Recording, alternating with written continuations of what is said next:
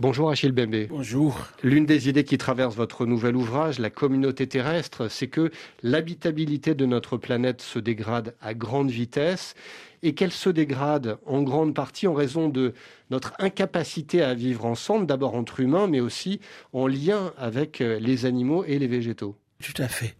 Euh, ce qui est en jeu, au fond, c'est savoir si oui ou non euh, la vie sur Terre va durer. On en, on en est là il n'y a pas très longtemps, la grande question qui a occupé euh, l'humanité était de savoir comment naît la vie, dans quelles conditions elle évolue. Euh, aujourd'hui, euh, il s'agit de savoir comment est-ce qu'elle se termine et s'il est possible de la prolonger en recourant à quelles ressources intellectuelles, culturelles, un peu de cette question que traite le livre et vous critiquez dans votre ouvrage que vous appelez la théologie de la nécrose qui euh, pousse selon vous au, repli, à l'enfermement. Qu'est-ce que cette théologie de la nécrose et qui sont ceux qui la défendent? Mais On le voit, euh, puisque nous sommes en, Europe, euh, ce qui se passe en la Russie et, l'Ukraine. Voilà deux pays embarqués dans une guerre tout à fait d'allure existentielle où beaucoup de ce qui se joue aujourd'hui, c'est l'existence de chacune de ces deux nations en liberté, une guerre euh, qui, au fond, pourrait être nucléaire.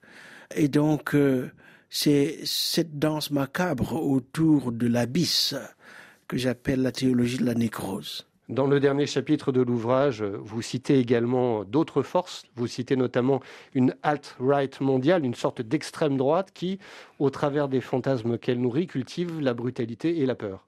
Oui, parce que au fond, euh, les thématiques de l'identité et de la différence, euh, qui, euh, il n'y a pas si longtemps que cela, pouvaient être des ferments d'une politique de l'émancipation, ces thématiques aujourd'hui ont été occupées par des forces qui cherchent à nous ramener dans le passé au détour d'un néo-souverainisme qui, au fond, relève de l'illusion parce que le constat que vous faites dans cet ouvrage, Achille Bembe, est sombre, mais il n'est pas complètement pessimiste. Il y a également euh, des choses qui peuvent être faites, des pistes d'action que vous suggérez. Vous écrivez par exemple dans votre ouvrage que le principe de la race, qui a été le plus grand obstacle au projet d'habitation commune de la Terre depuis euh, le XVIIe siècle, il peut être combattu, ce, principe. De quelle manière peut-on, euh, selon vous, dépasser cette racialisation du monde? Mais en revenant aux questions fondamentales, euh, à commencer par qu'est-ce qui nous est commun? On s'est focalisé sur la question de savoir qu'est-ce qui nous sépare. Tout nous pousse à revenir à la question de savoir qu'est-ce qui nous est commun? C'est qui mon semblable? Comment est-ce que nous allons réparer ce monde qui a été tant endommagé? Euh, Parce que si nous ne le réparons pas, eh bien, c'est le futur, la vie, comme je le disais euh, à l'instant, euh, qui euh, du coup est, compromis. On a le sentiment à vous lire que cet ouvrage, La communauté terrestre, prolonge une des réflexions importantes de votre œuvre, ce que vous appelez le devenir nègre du monde, le fait que ce que les populations africaines ont connu au cours de la traite négrière a constitué comme une sorte de matrice de la violence que vit l'ensemble de la planète sous la forme actuelle du capitalisme. Est-ce que c'est le cas? Est-ce que vous diriez que pour habiter pleinement la planète, il faut que nous procédions à une déconstruction profonde de ce qu'ont été la traite esclavagiste et la colonisation. Ce qui s'est joué notamment au moment de la traite des esclaves, c'est la tentative de transformation de l'humain en objet, en marchandise, sous la poussée d'une euh, forme de raison que l'on pourrait appeler la, raison calculante, euh, celle qui quantifie tout, euh, celle qui pense effectivement que les quantités passent avant les qualités. Et cette raison qui a conduit à l'écocide, c'est-à-dire le génocide du vivant.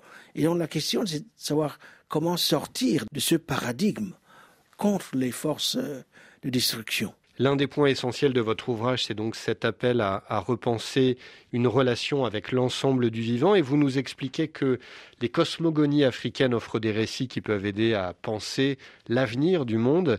Est-ce que vous pouvez nous donner un, exemple de cela? Dans le livre, j'évoque en particulier les cosmogonies Dogon, les cosmogonies Bambara également. La manière dont, dans ces cosmogonies, la Terre est imaginée. Euh, d'où vient-elle Quelles en sont les origines? Qu'est-ce que c'est que la vie? Qu'est-ce que c'est que les flux vitaux? Comment est-ce que, au fond, ce qui nous rassemble, c'est la façon dont circulent en chacun d'entre nous euh, des flux vitaux et la façon dont on met en réseau ces flux, non seulement entre les humains, mais entre les humains et les objets, les objets et les plantes, les plantes et les animaux, les animaux et les rivières, euh, le monde aquatique, le monde minéral, le monde des ancêtres, comme le monde de ceux qui ne sont pas encore nés. Et donc c'est cette espèce de symbiose qui, au fond, permet euh, à la vie de perdurer et de résister aux forces de dessiccation. Voilà, euh, je crois, le, le contenu de, de, certaines de ces cosmogonies.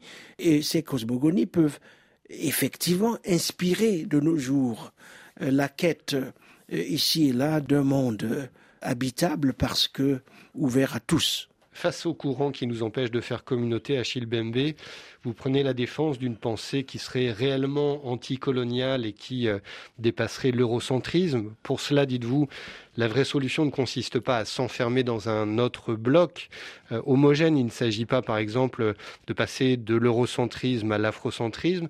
Vous dites qu'il faut chercher à multiplier les passages et à établir des ponts. Quels doivent être ces passages et ces ponts? L'objectif est de construire ensemble nouveaux imaginaires, euh, nouveaux horizons par la voie de l'art, euh, des arts en général, de la pensée, de l'écriture et de la circulation. La capacité de, se mouvoir et donc finalement d'habiter euh, une terre qui nous appartient à, tous et une, terre respirable. Je pense que si l'on s'en tient aux cosmogonies africaines, la vie, c'est en quelque sorte la capacité de circuler. Euh, je pense que le, mouvement, la mobilité, euh, la circulation, elle est absolument essentielle euh, pour la survie du, du monde contemporain. Achille Bembe, merci. Merci à vous.